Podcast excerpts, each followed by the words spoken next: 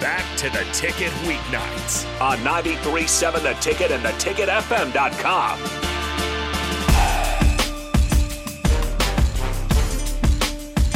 Welcome back. Speed and power. And for those that don't know, um, when I get the bat signal from my, from my from my people and say show up, listen, this whole idea, this whole thing of sports talk in Lincoln with student athletes, my vision of it is in full play right now. Because it took pioneers and people who were daredevils and willing to, to, to dive in on faith that, you know what, this is good for me.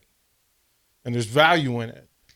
And then you get to the storytelling part and you start to recognize that um, what this is for, especially with student athletes, the NIL thing is its own thing and there's plenty of space for it. But you being able to tell your story rather than having somebody trying to tell your story for you is a whole new deal.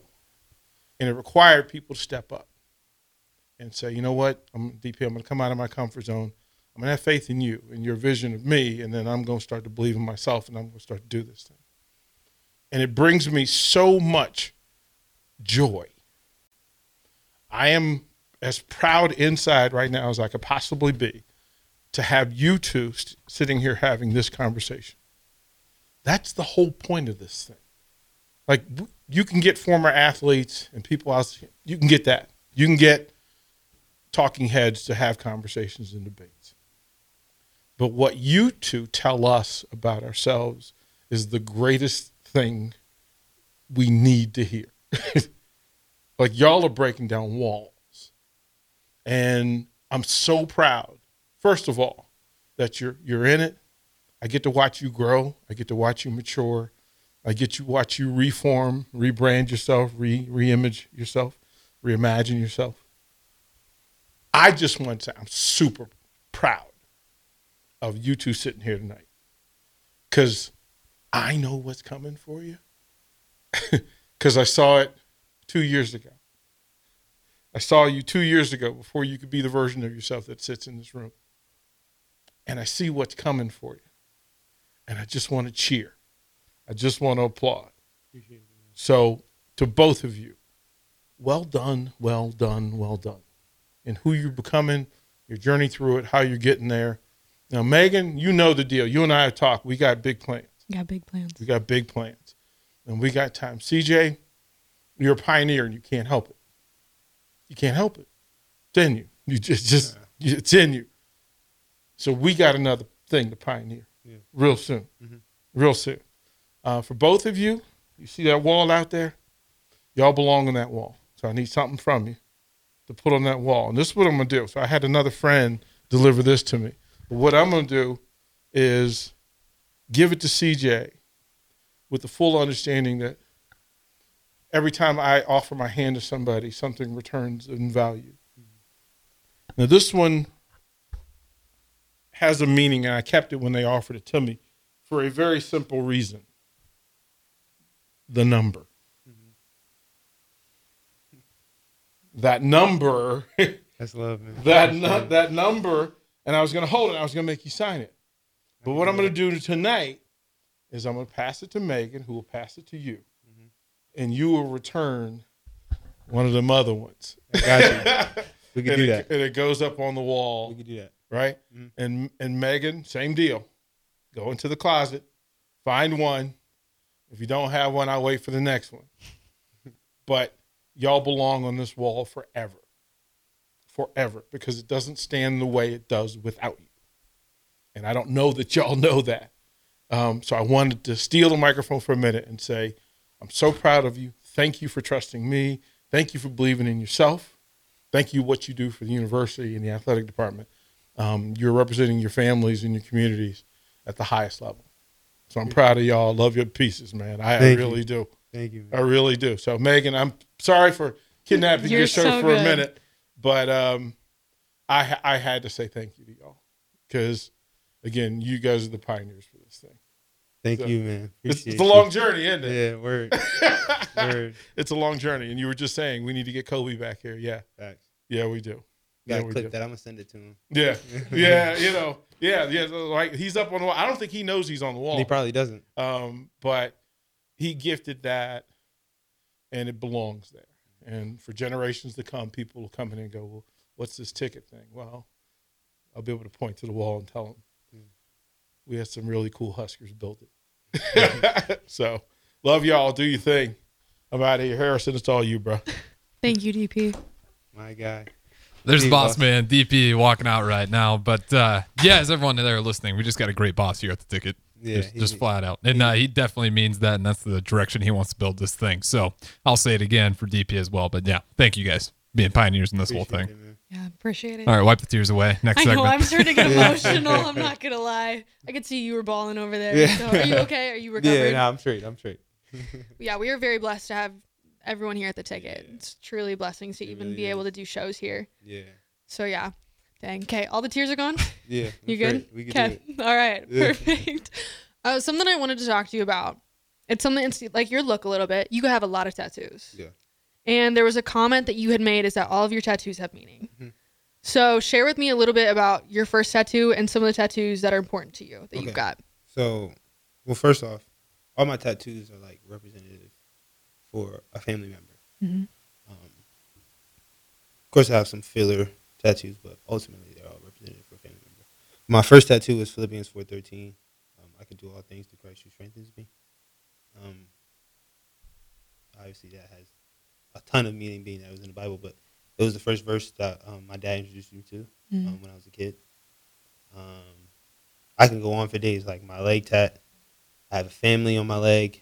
Um, then on my shin is a samurai with a temple, and um, a Japanese lantern for my uh, second older brother, because he's into you know anime and samurais and stuff like that. Mhm. And um, I got a gorilla on the back of my leg because my dad has a gorilla tattooed on his arm, and it's a screaming gorilla because my dad's pretty loud. that is so sweet. Then I got a butterfly, a blue butterfly, because my mom's love. My mom loves blue, blue butterflies. Mhm. She actually said if she were to get a tattoo, it would be a blue butterfly. Um, then I got a, uh, it's a brand called uh, Mishka um, that my older brother used to wear growing up. It's like a skateboarding brand. I got that tattooed on my leg with uh, Never Lucky, because that's something like a saying that he always said, like growing up, that we Mhm. were never lucky. And so I got that. And then I got a KAWS doll for my younger brother that's that is kind of like you know what I mean. I just kind of when I think of my younger brother, I think of a KAWS doll, you know. So I got that. And I even have his name in it. Um, um, and then what else do I have? Uh, got some roses from my grandparents who passed away the time I was born. Owl. The owls are like considered a protector of the dead. You see them in like Mhm. graveyards. Then I have an eye, a crying eye, which is, is it's in my eye color.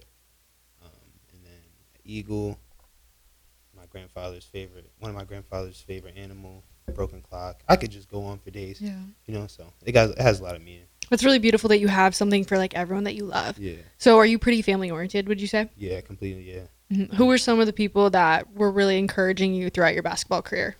Um, my mom and dad, they're like ultimately my biggest supporters. You know what I mean? I have my brothers Mhm. Um, who support me, but like And just real, real quick, just scoot up the mic a little bit closer, just because All right, I want gotcha. people to be able to. yeah, for sure. Um, but my parents like sacrificed so much for me and my brother to play basketball and uh, get to this level. Being that we both play Division One basketball, and, um, you know, it's a special thing. So I say my parents. Did you ever think that you were going to play basketball in college, or was that your goal? Or I mean, if I'm being honest, it was kind of the expectation. Mhm. Because if I was going to college, my parents wasn't paying for it, you know. yeah, you know, so um, and that's just kind of been a thing in my house. So like, even when, I was, when I first started getting offers, like I wouldn't be excited, you know. Looking back, I wish I was, you know, Mhm. because you know it's a special moment. Everybody doesn't get the opportunity to do so, especially where I come from. Um, but it just was kind of like, all right, I got an offer. I'm supposed to, you know. what I mean, that was kind of like our my approach to it, and it got me here. But um, just looking back, I wish I did a little bit so you're from New Jersey. Mhm. You went to Xavier University for a little bit. Mhm. How did you end up at Nebraska? Word, great question. Um, so um, I went to Zave in Cincinnati, Ohio. and then um, in high school I was getting recruited by Zave in Nebraska. So coming out of high school, it was either going to be here or Nebraska. I mean here or Xavier. Mhm. I ended up picking Xavier for the relation thing and you know what I mean how they were in the recruiting process. But then when I transferred here, I had a good relationship with the old assistant coach, uh, Matt Abdelmassih, and um, so I came here and uh, played under. Uh, I mean, played for Fred with him here, and then obviously he, he parted his ways, and um, I've come to love it here, man. Stay here for my third year here now, playing for uh, Fred, and um, it's been a great experience, you know. So What's your favorite part about playing for Nebraska? PBA, Really? yeah, PBA gets jumping, especially when we play against good opponent. Opponent, um, just always loud in there. Mm-hmm. You know Being that I played on bad teams here, and this year we we're, I mean, last year was on the rise, but this year, you know, we're we're continuing that, and um, it's just always been loud. So What do you think is the loudest, most craziest game that you played in Nebraska? Like, what is one that's stuck in your head forever? from PBA or just in Just my career, In your career at Nebraska, though. I would say my first time at Indiana, Okay. because like, I mean, technically my first year here was kind of like my freshman year here. Mm. because COVID, I didn't play in front of fans, and I only played 14 games because I missed the first five due to the fact I was in quarantine. Yeah. So um, but it was so loud in there, and then it's Indiana. I grew up watching Indiana, and so just being in that environment was like, what? so that's something I always remember. I love playing there though. Did you grow up watching a specific team or a player? Did you have anyone that you really looked up to throughout your career? um, NBA player, I looked up to to Brown and Melo. But Mhm. like in college, uh, I used to watch Kentucky a lot, like growing up, because that's kind of around the time I started playing basketball, like seriously. You know, around like the 2011 year. That's when John Calipari first got there. So, you know, I started watching him a lot. And then once I got to high school, it kind of just, I didn't really have a favorite college team, you know, so just watched basketball. Yeah. Where are you hoping to go with basketball after college? What'd you say? Where are you hoping to go with basketball after Uh, college? Play professionally, hmm you know, um, wherever that may be. If you could play for any team, what team would it be? Like if you got to choose. Probably the Brooklyn Nets. Why is that? close to home, and um, it's the Nets. hmm It's fire. They used to be in Jersey, so used to be New Jersey Nets. So hmm it'd kind of be like a Well, home. yeah, a little homecoming type Mhm. of type Are of most people in New Jersey Brooklyn Nets fans? Uh, no, Okay, that's most of them New surprising. York, New York Knicks fans. Okay. Yeah, or at least at least the ones I've met. I've experienced in my time.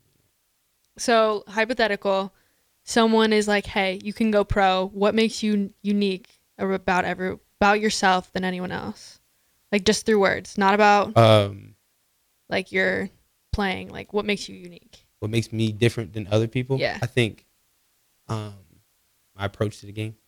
Like, Which is um, I think now my approach to the game. So like Okay. how I how I view opportunities or how I um, try to take advantage of opportunities when they're given.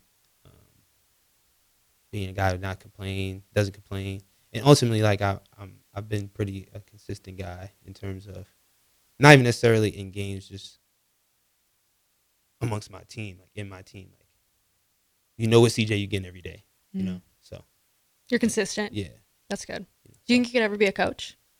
yeah, for sure. For I think I'd definitely be a coach once I'm done playing. Really? Because I feel like some athletes like you can't do it as much because it's just Yeah. like a habit of Yeah. their sport. yeah, I think I could do it because I think pretty good at getting messages across, and I think it's also a passion of mine to like helping people. So Mm. That's a good ultimately, I think that's what coaching is. You know? So yeah.